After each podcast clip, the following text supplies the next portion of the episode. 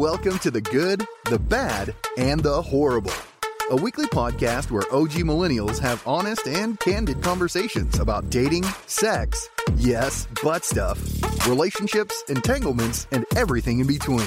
Starring your host, Scarlett Prin. Pull those anal beads out slowly. This is not a lawnmower. You don't want to hit a snag. and featuring guests, Vixen Moore. No, the more hyper masculine and alpha a guy is, the more he's going to want to be fucked in the ass.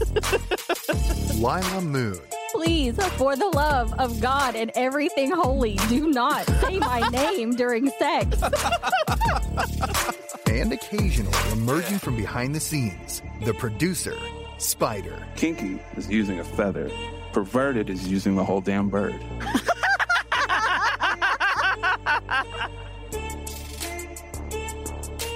So I posted a video in Discord today that I thought was very interesting. A lot of interesting statistics, a lot of really heartbreaking things that relate to women's pleasure.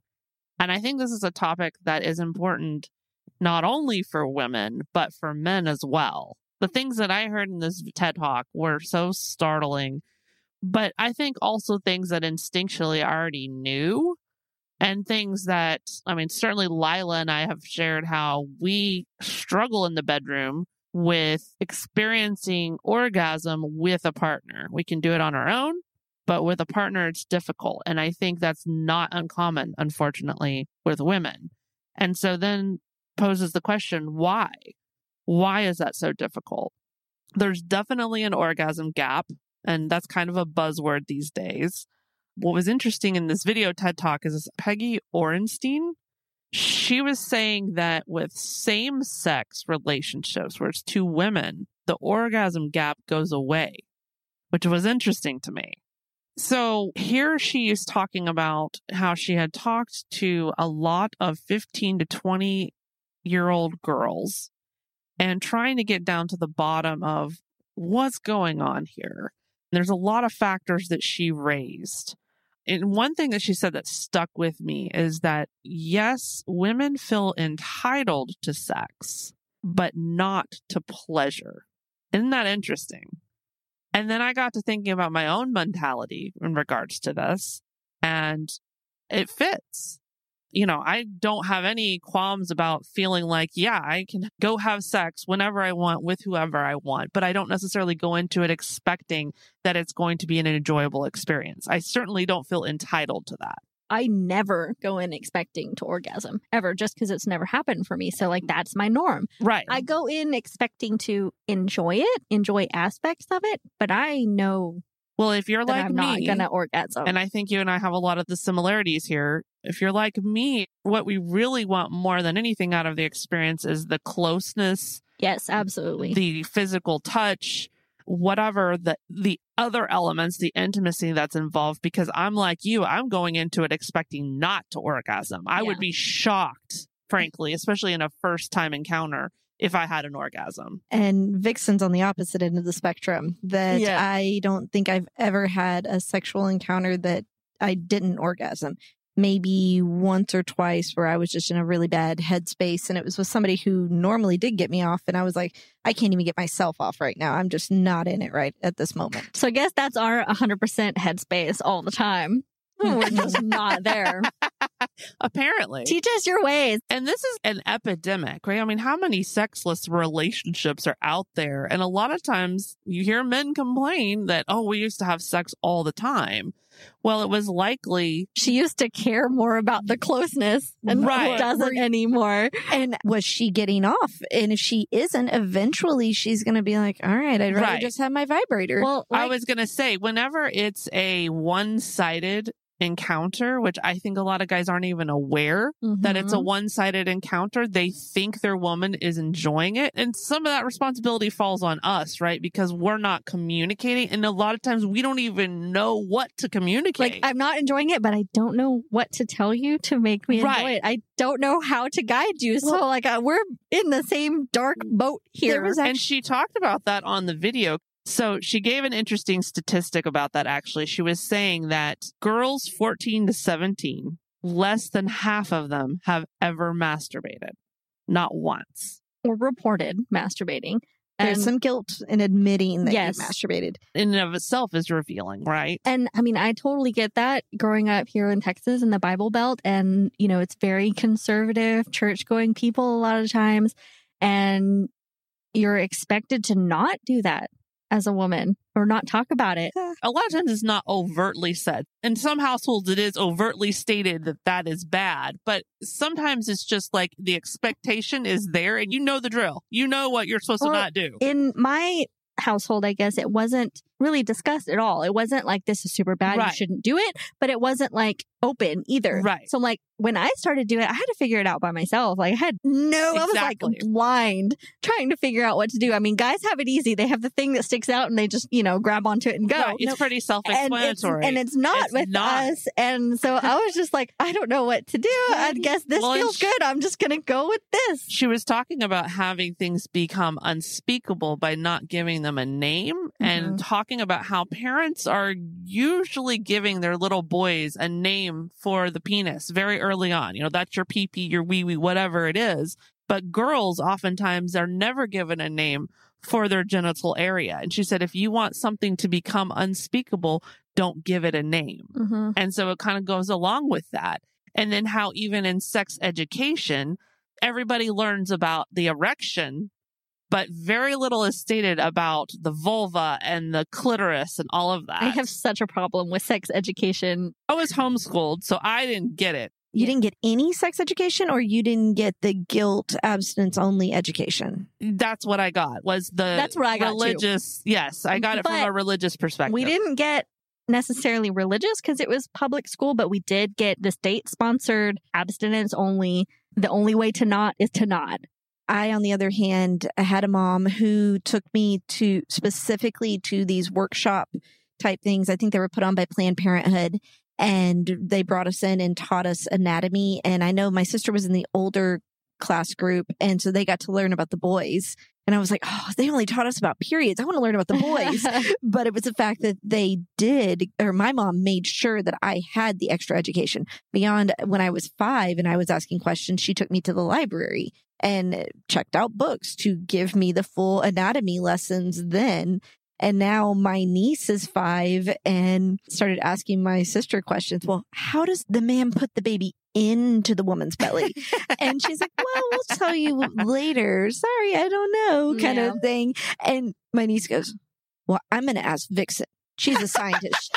she a hundred percent knows. And I'm like, yes, yes. Next time I come down, I will give your daughter the anatomy lesson. But I already know I've heard her mom, even the more conservative mom there, explaining, yeah, she was going, What's this? And she's like, That's your clitoris. And she was like four years old at that point.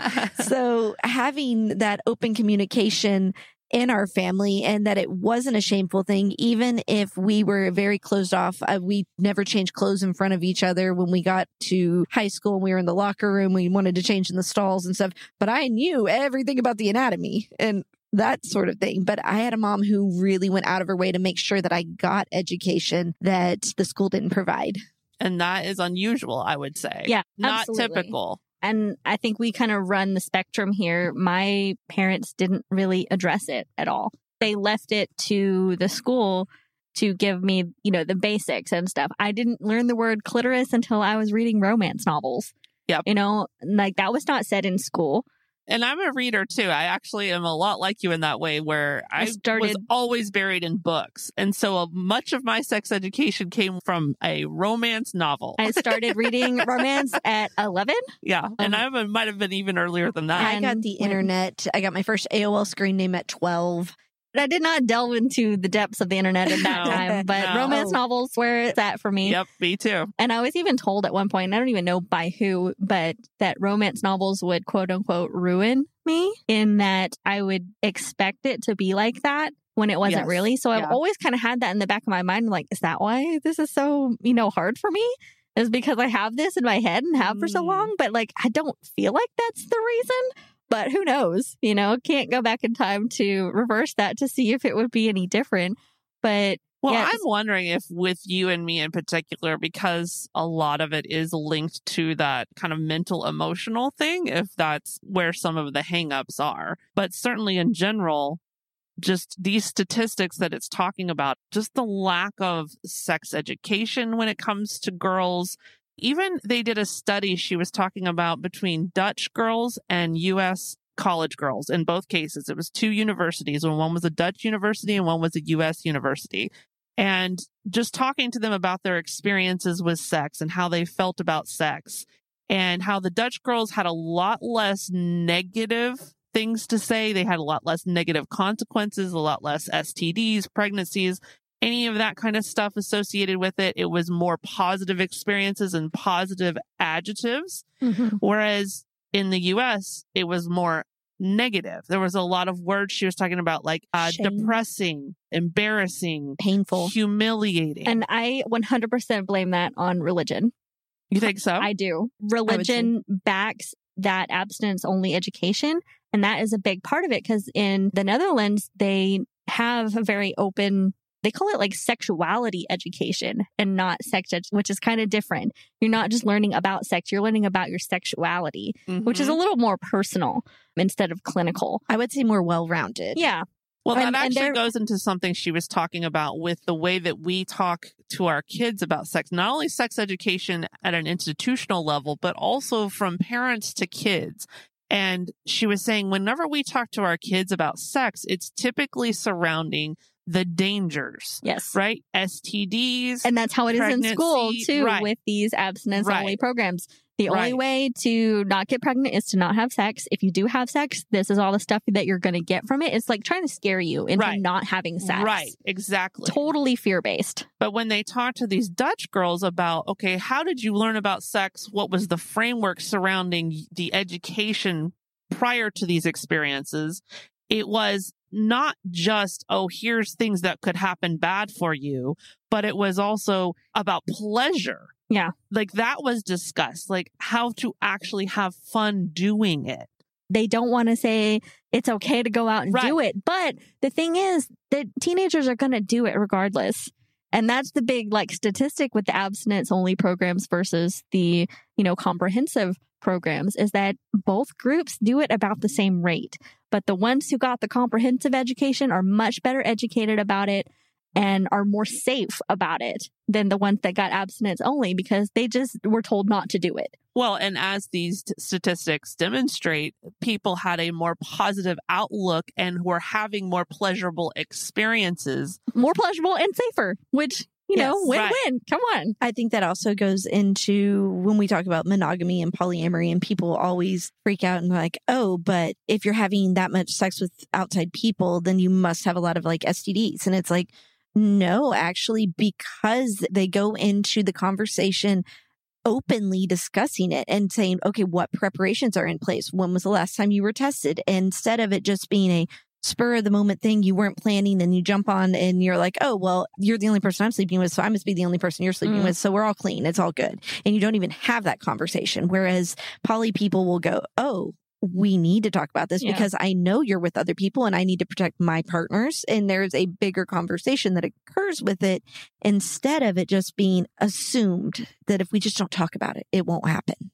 There was something also interesting that she had talked about in regards to pain, which you'll relate to this, Lila, because you've Mhm. discussed the struggles you've had with pain related to sex.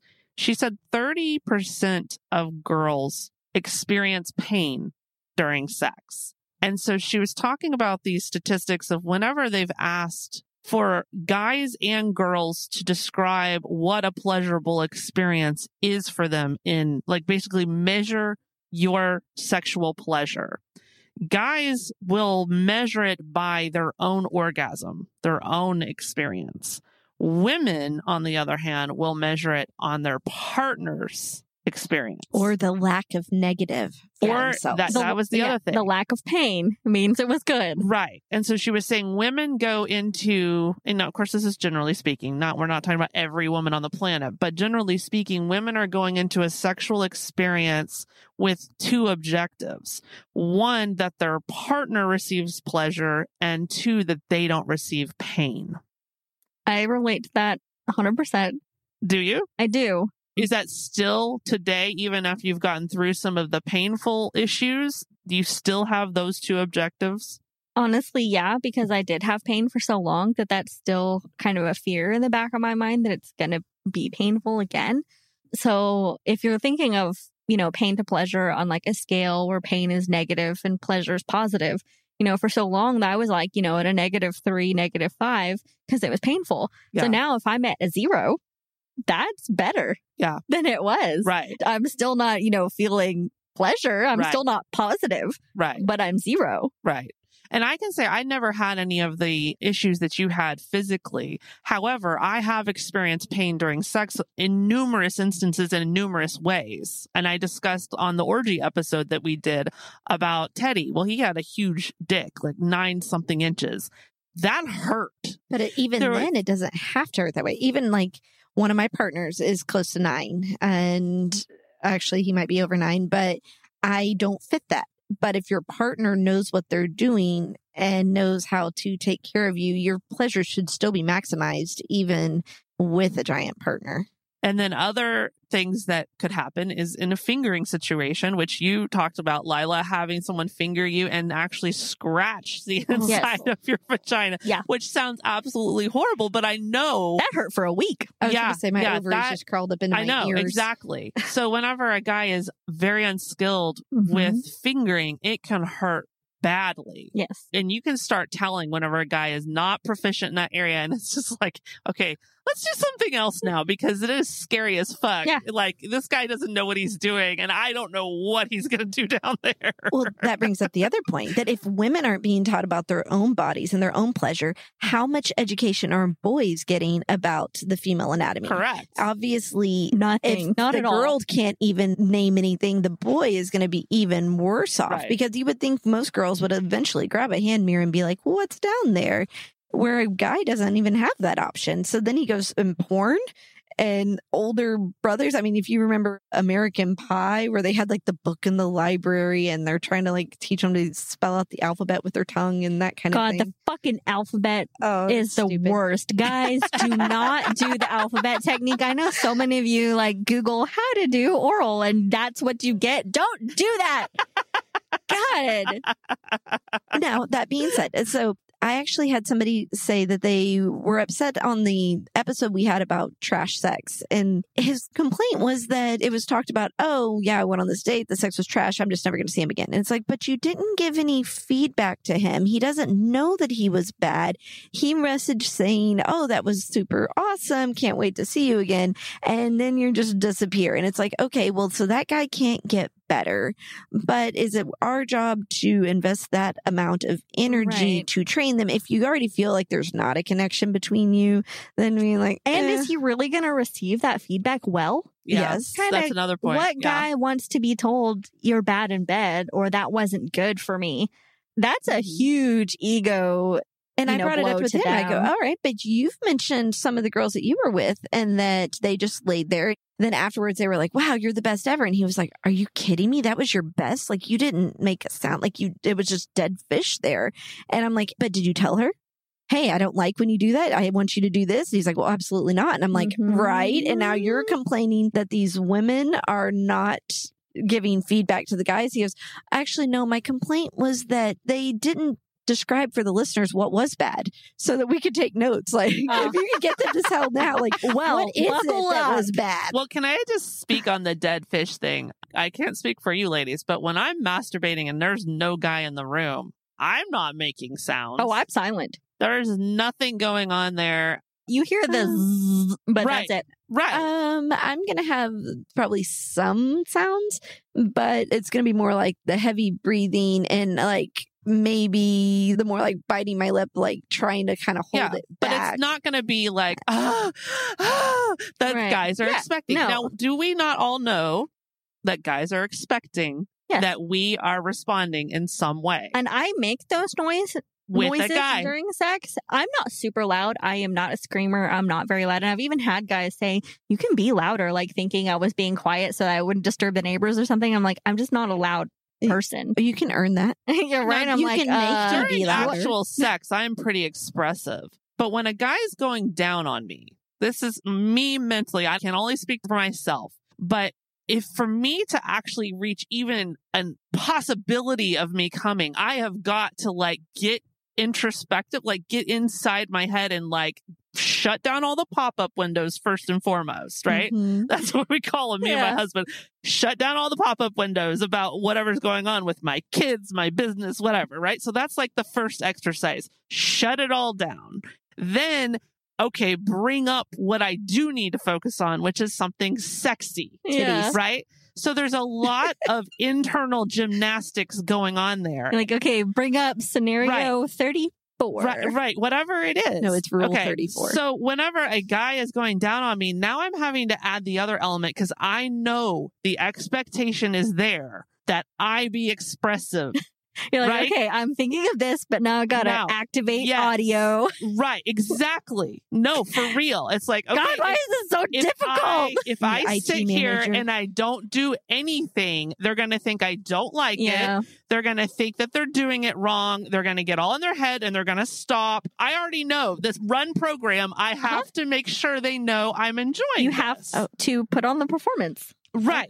Just wrap Exactly. your legs around it so their ears are covered, and then you can tell. All they Okay. can feel is if you're Okay, vibrating. Note to self. Vixen's pro tip number one Right. cover the ears. But it's these kind of pressures. Yes. You know what I'm saying? It's that kind of pressure that lowers the probability of an orgasm. Oh, 100%. At And- least for me. And for me, I don't necessarily have all the pop ups of external stuff coming up, but as soon as a guy like starts to go down on me or do something that he is expecting Yes. to result in an orgasm Yes. for me, Yes. I start thinking about that pressure. And about- if a guy actually says, "Come for me, Oh, baby," or some, you're done. Like, Yeah, it, there's don't say that, zero please. percent, zero percent chance Well, it's happening. To me, If I, don't say that to me. Yeah, not to me either. There's a couple different varieties of orgasms too, though. So I think part of the I'm not prob- having any of them. Okay, well, part of the problem is there's something we call butterfly orgasms, and you're chasing them, and you're jumping, and you're trying, to, and you're doing all of this stuff to try to catch the damn butterfly, and it's extra pressure, and you're like, oh my god, now he's waiting on me, and that's when you just go, oh, I'm just gonna fake it. Well, I, what I was going to say though, as advice to men, if you want to increase the chance of your woman having an orgasm, anything you can do to relinquish pressure from her is going to go leaps and bounds more than anything you will do physically.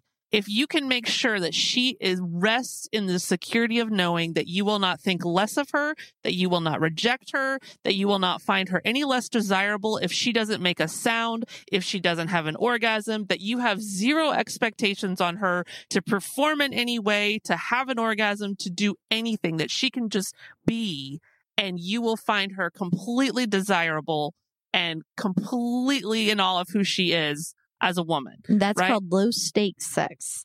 So that like, hey, you know, I know you're probably not going to be able to get off tonight, but can we still just kind of fuck around?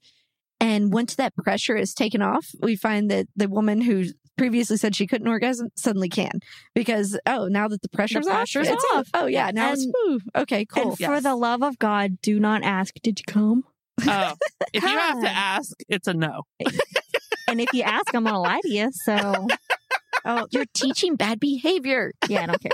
No, I won't lie about it because they're going to do that same thing again, and then they're going to expect, oh, well, you came last time when I, I- did this. Panic. I panic when they say, did you come? Just respond, I had a really good time. I know I need to work on it, but like most of the time, I just Boy. straight up panic when they ask me.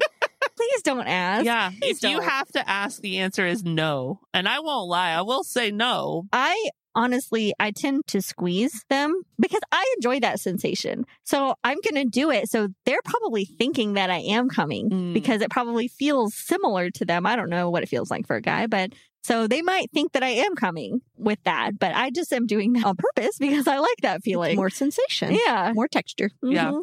Yeah, I do that too. So I totally get what you're talking about. But for sure, if I have had an orgasm, not only will you know, the neighbors will know. so if you have to ask, this is my PSA. If you have to ask, the answer is no. if any of you ever happen to have sex with Lila, if I were to miraculously come, I will fucking tell you. I will tell you. Noted checklist. Yeah. By the way, so like a lot of times when people like enter contests, they're like, "Oh, you can't work for this company and all this stuff." So on the fuck a fan, like, are- what are the restrictions for entry? Whatever you want them to be, Vixen. Vixen wants to enter. Yeah, throw my ring in the hat there.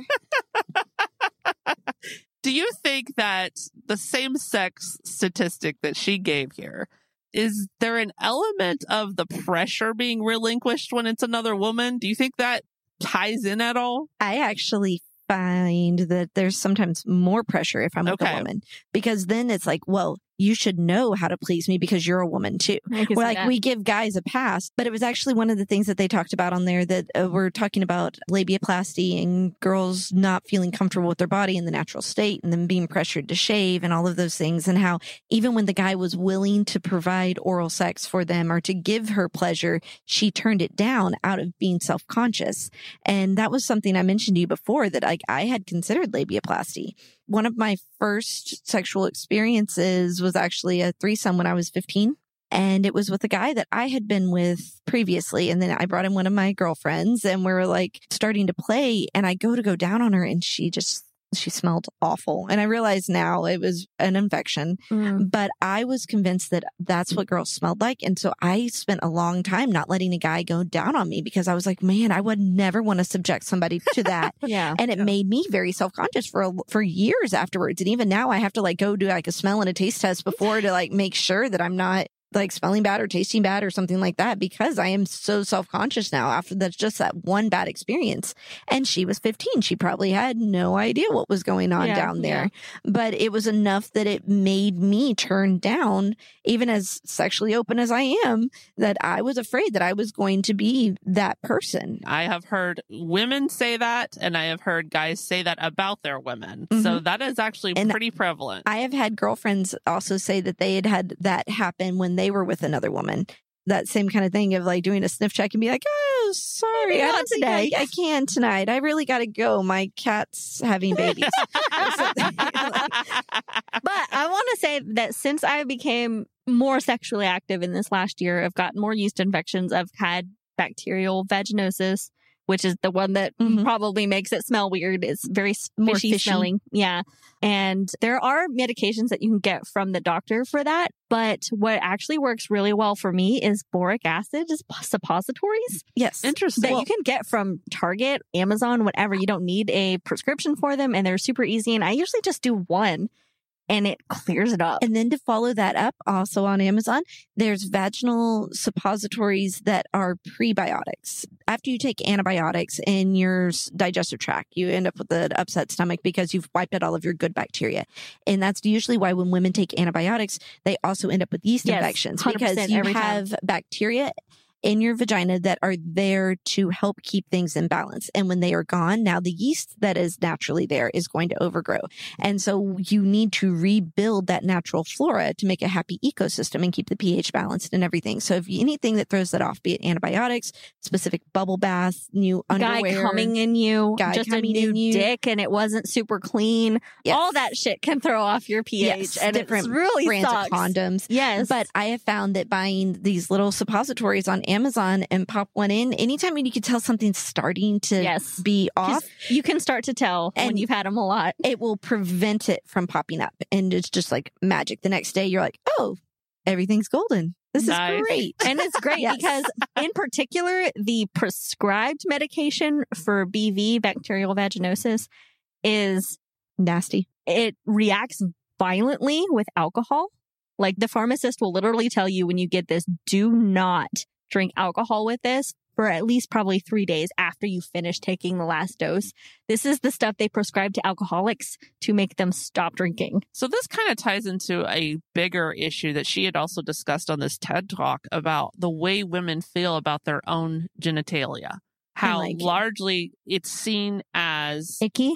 icky. And she brought up a very interesting point that I actually wrote down. She said the women she talked to, they simultaneously saw their genitalia as both icky and sacred. Yes. And I can see both of those. Yes. In Isn't my that own- interesting? Yes. That also comes from purity culture. Yes. Of this is your sacred this is thing. your you, can- flower. you must keep it safe because once it's tarnished, those petals You are can- plucked off. You can never get that back. Well, and then if you've had a sexual experience, then of course, what's that going to feed into? Mhm. That You're dirty. now I am broken in some way, or I'm dirty, or you Yes. know, I'm tarnished. The Mhm. scarlet letter, right? Uh, The yeah. You know, damaged goods. damaged goods, exactly. And she was talking about pubic hair, how she was asking these girls what they did with their pubic hair area and why they did that. And she kept hearing over and over that they would shave it and they would get rid of the hair. And when she would dive into why, you know, she said at first the girls would tell her, well, it's just cleaner or, you know, it's my choice. But she would start drilling down. It seemed like she didn't just take the first answer she was given and she'd Mhm. really drill down into the actual motivations. And whenever she dove further into that question, it came down to what the men preferred Yes. and that the men would indicate in some way that it was gross or nasty or in some way something humiliating about the hair. And I've had more than one guy tell me, if you shave, then I'll go down on you. Like And how that did was a con- feel? that was a condition of them going down on me. How did that make you feel It whenever a guy made me that? feel dirty. yeah, And like that was gross. Right. And like, Well, we- first of all, difference? well, first of all, is that not first and foremost sending the message that this is an obligation I got to do? Yes. But if you want me to do it, make sure it's clean and that there. is the worst. Like Absolutely. I, I'm not gonna come from oral No. anyways. right. And so if you're gonna treat this like an obligation and something you feel like you have to offer to me, then I don't want it. Mm. You keep your tongue to yourself. And it is harder for the guys that actually do want it and genuinely enjoy it because we're carrying those experiences into the next relationship. so even yeah. you guys who genuinely love it and want to do it, we're still hung up on all those comments and the guys that saw it as And- an obligation. But I've had guys too that have claimed to love it and want to do it and stuff, but then when we actually start to do it, they don't even make a move to do it. Yeah, I'm I've had that happen too. You claim that you quote unquote eat pussy for your pleasure, but you didn't even try. I kind of think guys think they need to say that, that that's what they're supposed to And, say. Like there's an expectation, obligation type thing. And I'm like, I've had that same thing happen. So, So- when they go, well, do you like giving blowjobs? What do you say? or if so the topic of blowjobs comes up. I don't dislike it most of the time, unless again it like smells weird or something. Mhm. But I'm not receiving any kind of pleasure from the act itself for me. And do you tell them that? No. They've never asked me if I like giving blowjobs. Who has ever asked me if I like giving a blowjob? No. But there again, the expectation is there because how many men have even come on this podcast to say that a woman's enthusiasm is the biggest Yeah. thing that makes a blowjob And good? yeah, so if we treat it as an obligation, like, oh, I guess I'll go down on you, right. they're going to hate it. Of course. So why do they do it to us? Come yeah. Good question. Good question. But the problem is, is that we accept all of these things. Yes. And out of the total number of guys that I have been with, a handful maybe have gone down on me. The rest did not even attempt. And that's how, I mean, this is really, and, and this is what she's talking about in this whole TED talk is how there is such a wide variance in the way that women view sex and men view sex. There's such a wide variance in who actually orgasms and who doesn't. It feels like such a male dominated area. It's all for them. And we're just along for the ride. Just a whole. Get a fucking fleshlight then. God. Well, and I was asking like the guy who was saying, well, you know, like I wish they would have provided more feedback. And I'm like, okay, for the guys to be like, well, you suck. And I go, but you wouldn't tell the girls. And I'm like, but you saw them again after that. Did you just ghost them? He's like, no, I saw them again. I'm like, so why did you see them again if you knew it wasn't going to be good? And he's like, well, eventually a hole is a hole, you know? yeah, I'm like, because for guys, ouch. bad sex is still sex. exactly. pizza. Which it's like, I've yeah, pizza. that. Like when it's cold, it's good for them, you know. But for us, bad sex is bad sex, now, and whenever it makes us not want to have it anymore. we had an episode with Teddy and Devin a while back. This was before our orgy with Teddy and Devin. And I had mentioned that in on that episode with them saying, okay, at the end of the day, even bad sex for guys, you're going to finish.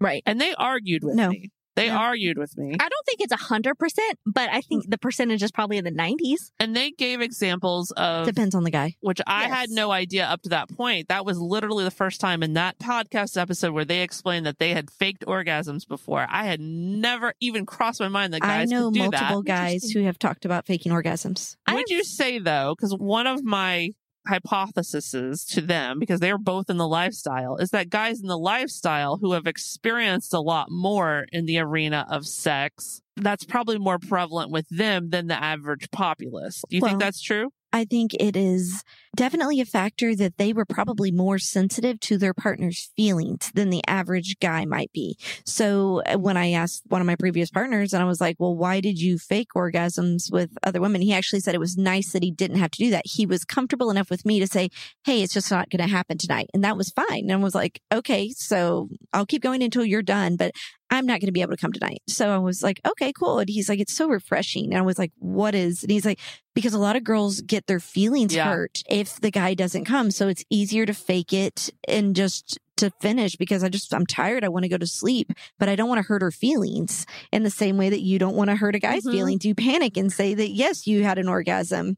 So, So we will put an asterisk there to say we understand there are instances when they won't come, but Yeah. as a percentage, let's just take percentages And here. I think probably Teddy and Devin have more frequent sex, probably right. being That's in what the I'm lifestyle. saying. They're in the lifestyle. and that you know they don't have to tolerate bad sex. that too. the average monogamous guy that's not in a committed relationship is not having regular sex. So when he does have sex, you know, it might have been a few months and he's probably more likely to come because it has been a few months. I've actually don't know. had many number of guys that I had to be with them for one to three months before they could have an orgasm with me. And I was like, that's unusual. But then But when the it fact that happened you're with even the saying next that's guy, unusual. If it was a woman, that would not be unusual in the least. well, I've never had a woman that couldn't come for the first month we were together. So, But you're an anomaly. You're not the norm. You're one of the outliers. well, that, that's the thing. The fact that You're I, Spider George. that Well, A, you're Knowing in the lifestyle. Mhm. So I put people in the lifestyle these in a were different guys that were not necessarily in the lifestyle though. These were people that I had normal relationships with. Were they guys that needed more of an emotional connection before they could get Actually, so it was that they had had previous traumatic experiences and either had dated women that were emotionally abusive, for lack of a better word, that, That did not prioritize their orgasms. Or one of the things they said that was a big factor is the fear of premature ejaculation. So they had spent so many years being scared to come too quickly that Ah, it made that it to where they it. could no longer come with a partner. They could come from masturbation, but not with a partner because of that fear that I'm going to disappoint her if I come. And so then it just got ingrained and they were like, well, so it's better to not have an orgasm than to have premature ejaculation. So I'll just fake the orgasm. And then when I go home, I'll get myself off. Wow. Yeah, I hadn't even thought about that perspective. Mm-hmm. Interesting. And I've had multiple guys. There's also something called death grip that happens where if, especially if a guy goes a long time without having a partner and masturbates too much, they end up with overstimulating themselves that a vagina no longer feels good enough. It's not, it's not tight, enough. They They can't get as tight as their hands can. and it becomes an issue and they actually have to stop masturbating for a long time to let their sensitivity to rebalance. So, from your perspective, Vixen, are you asserting that there is no difference on that? That that bad sex for guys is equal to bad sex with women? No, I wouldn't necessarily say, but just for the factor that she mentioned that no guy reported pain, Yeah. at least when it was heterosexual sex being discussed. Well, yeah, Whereas even the thirty word percent of women were reporting pain. Right. 30% of women were reporting pain. And also, she mentioned that the adjectives that kept coming up with women were humiliating, depressing, embarrassing, and guys were not giving those negative adjectives. But I do think, based on the number of guys that I've spoken to that do have those adjectives describing their previous relationships and sex in those previous relationships, but they might have had other encounters that were good. So, how much vulnerability are we going to allow men to have to talk about those things? To say, hey, my ex girlfriend, you know, treated me like a piece of meat and it started to hurt my feelings eventually. And versus saying, you're a dude, you get to come a lot. Just quit your bitching Yeah. and disregarding their feelings on the matter. And more than 10 partners that I've had that have talked about negative repercussions and how women treated them and having to step away from women who were like, your opinion doesn't really matter because you don't go through what women go through. And that they will not ask guys or they disregard their answers, even if they talk about childhood traumas and abuse and that nobody really talks about it. Maybe it's the fact that because I am willing to speak about it, I find that nearly every guy I speak to on the subject has stories of trauma, but they don't feel comfortable sharing that openly. Mm. Yeah, I mean, it makes sense because by and large on this topic, I mean, as we've expressed during this entire episode, women do have a tougher time, generally speaking, getting to that orgasm or having a pleasant experience in general. So I could see where that would be kind of the manifested response to a guy is like, yo, you think you have it tough. Yeah. and I can see how guys would shy away from saying anything like that because there is such a prevalent notion of it should be great for guys. It is great for guys. And if you don't like it, what's wrong with you? Yeah. Type thing. So I can definitely see the stigma there because if a woman's like, yeah, I have bad sex, it's kind of like join the club, sister. You know, it's more of a Where- community that we're like understanding of it might not get better, but you know, you have some support at least with other women. Mhm. With guys, it's kind of like you can't tell other guys because they're gonna make fun of you. Are or, you gay? Yeah, or something like that. So I can see how guys can really internalize that, and it probably makes it worse for those, you know, They don't individuals. have any kind of support Yeah. structure for it. Yeah. That's an interesting perspective. And if there's any guys out there, by the way, that would like to come and talk about this on a public platform, which I know would be a hard thing to do, but we have you- fake names. Nobody will know it's you. We'll put a gimp mask on you. We don't even have to see your face. So yeah, because I think that would be a great type of guest to have on here to have someone speak from a man's perspective that's dealing with sexual trauma or dealing with hangups in the bedroom. And it could help a lot of guys Yeah, that are going through the same thing. You know, Absolutely. like, I'm on here to talk about, you know, my issues and try to make it more normalized so that other women don't feel like I felt for so long. So would encourage any guy, you know, that would be brave enough to do that, that we're fun and understanding and we would not make fun of you at all. We're pretty open and understanding. Come on our Discord. You can DM us and let us know that you're interested. For sure. So we have our Discord. DM uh, Vixen. I'll be your little therapist. Yes, she will. Mommy you mode can call her mommy. so on that note, Vixen, what advice would you give to Lila and I as a woman who is hyper orgasmic? And have you ever had any trouble with that? Or from the very beginning, day one, have you been hyper orgasmic with your partners? I've been hyper orgasmic up until last June. I went for about a month there where I was struggling just due to outside stress. But other than that, the rest of my life, I've always been hyper orgasmic. But that's partially because I was raised in a household that didn't have shame. I spent a lot of time exploring what feels good and exploring, uh, reading everything I could because I didn't want to screw it up.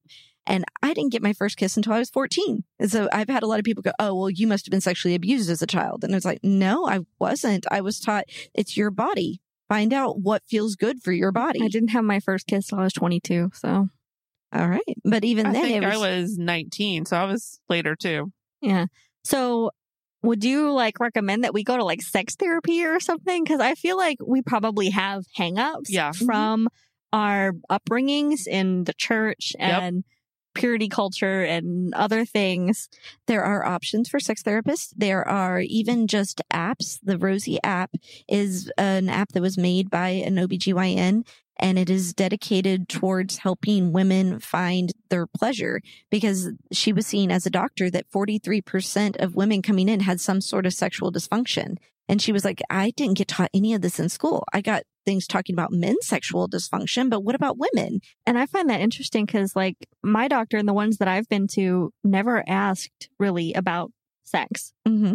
I mean, it was just like, are you having any pain or any discomfort or like what's going on down there? But it wasn't like, Are you coming? are you enjoying sex? Yeah. Yeah. They've never asked that No. ever. So Dr. Harper said when I was talking with her about uh, speaking about shame on the New Zealand podcast, and she was asking all about it, and she was saying how shame is cross cultural because that was the topic that came up of is this just a white woman problem? And we were like, no, not at all. This is all cultures of women having this.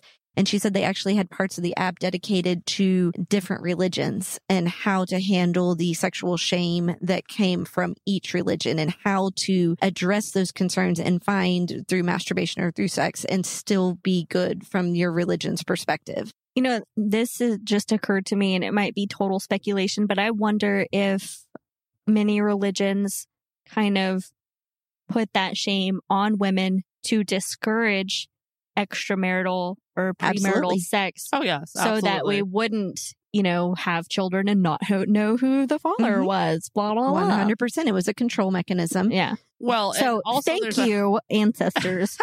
Fuck you. Well, there's also, historically speaking, I remember watching a documentary about this where, you know, of course, we come from Britain originally. And of course, in the British culture, the heir, it's very important to know who your heir was. Yep. And so monogamy was highly emphasized, especially with the women, because obviously before there was DNA technology, Whose kid is whose that? Whose kid is it? And that's actually a theory for why blue eyes became so popular was that it was a push because then you knew the paternity that if you have blue eyes and she has blue eyes, your baby's going to have blue eyes. And it kept it a little more secure. But part of that is that that heir to the throne or to the household only came up with the invention of agriculture Mhm. and that the nomadic tribes did not practice monogamy. and didn't care.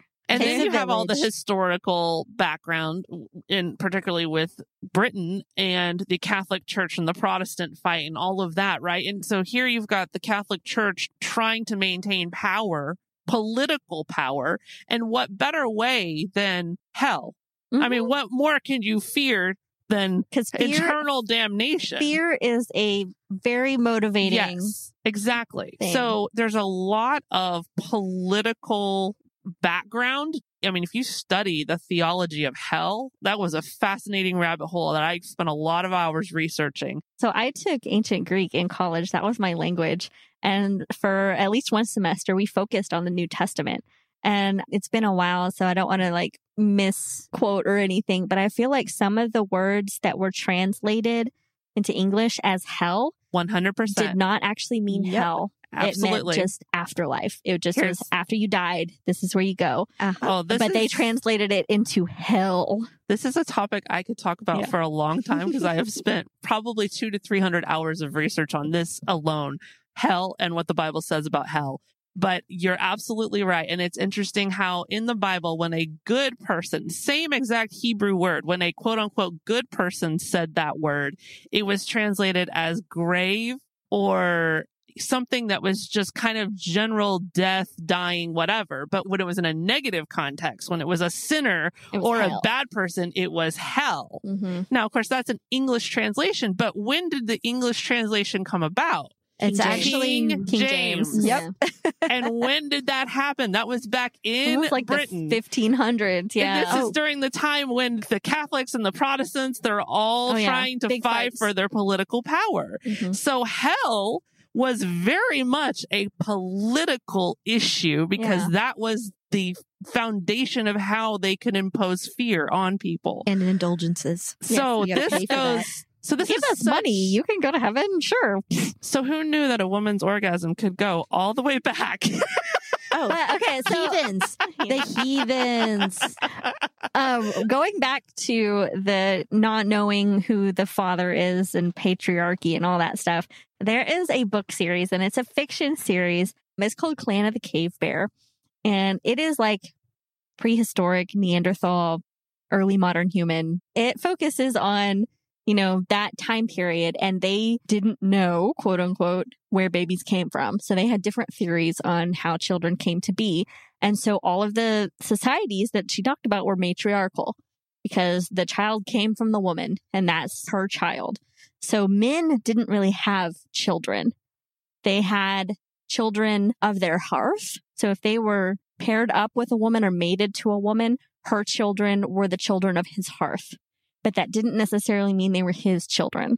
So it was very interesting Oh, in that sense because they didn't know that it was, you know, the act of sex that created children. Right. right. Somehow they never put two and two together. that that happened. So they thought it was like the spirit or something of Well, the man. If you have a lot of sex and only one baby comes out every once in a while. well, weren't always monogamous either.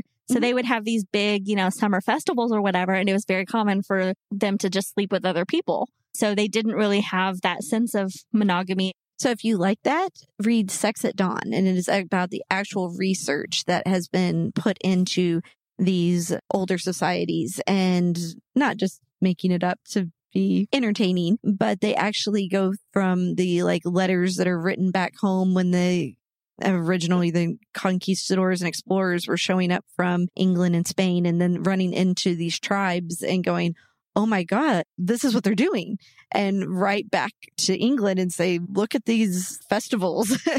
and there were some societies where they thought that the more sperm she got, the better the baby would grow and that they would receive qualities from each of the men Interesting. that was coming that she inside slept her. with yes, it- during the preg- pregnancy. Hey, I can see how that conclusion was drawn. Sure, know? sure. So yeah, it really Sounds like a great time. I'm all for it. And with that, ladies, whether it be Neanderthals or the topic of hell or whatever might else be in the mix, don't feel shame about your body. Thank you for listening. Please make sure to follow us on your favorite podcast channel. And if you love this, don't forget to leave a rating and review. To connect with us and ask questions, visit us at goodbadhorrible.com.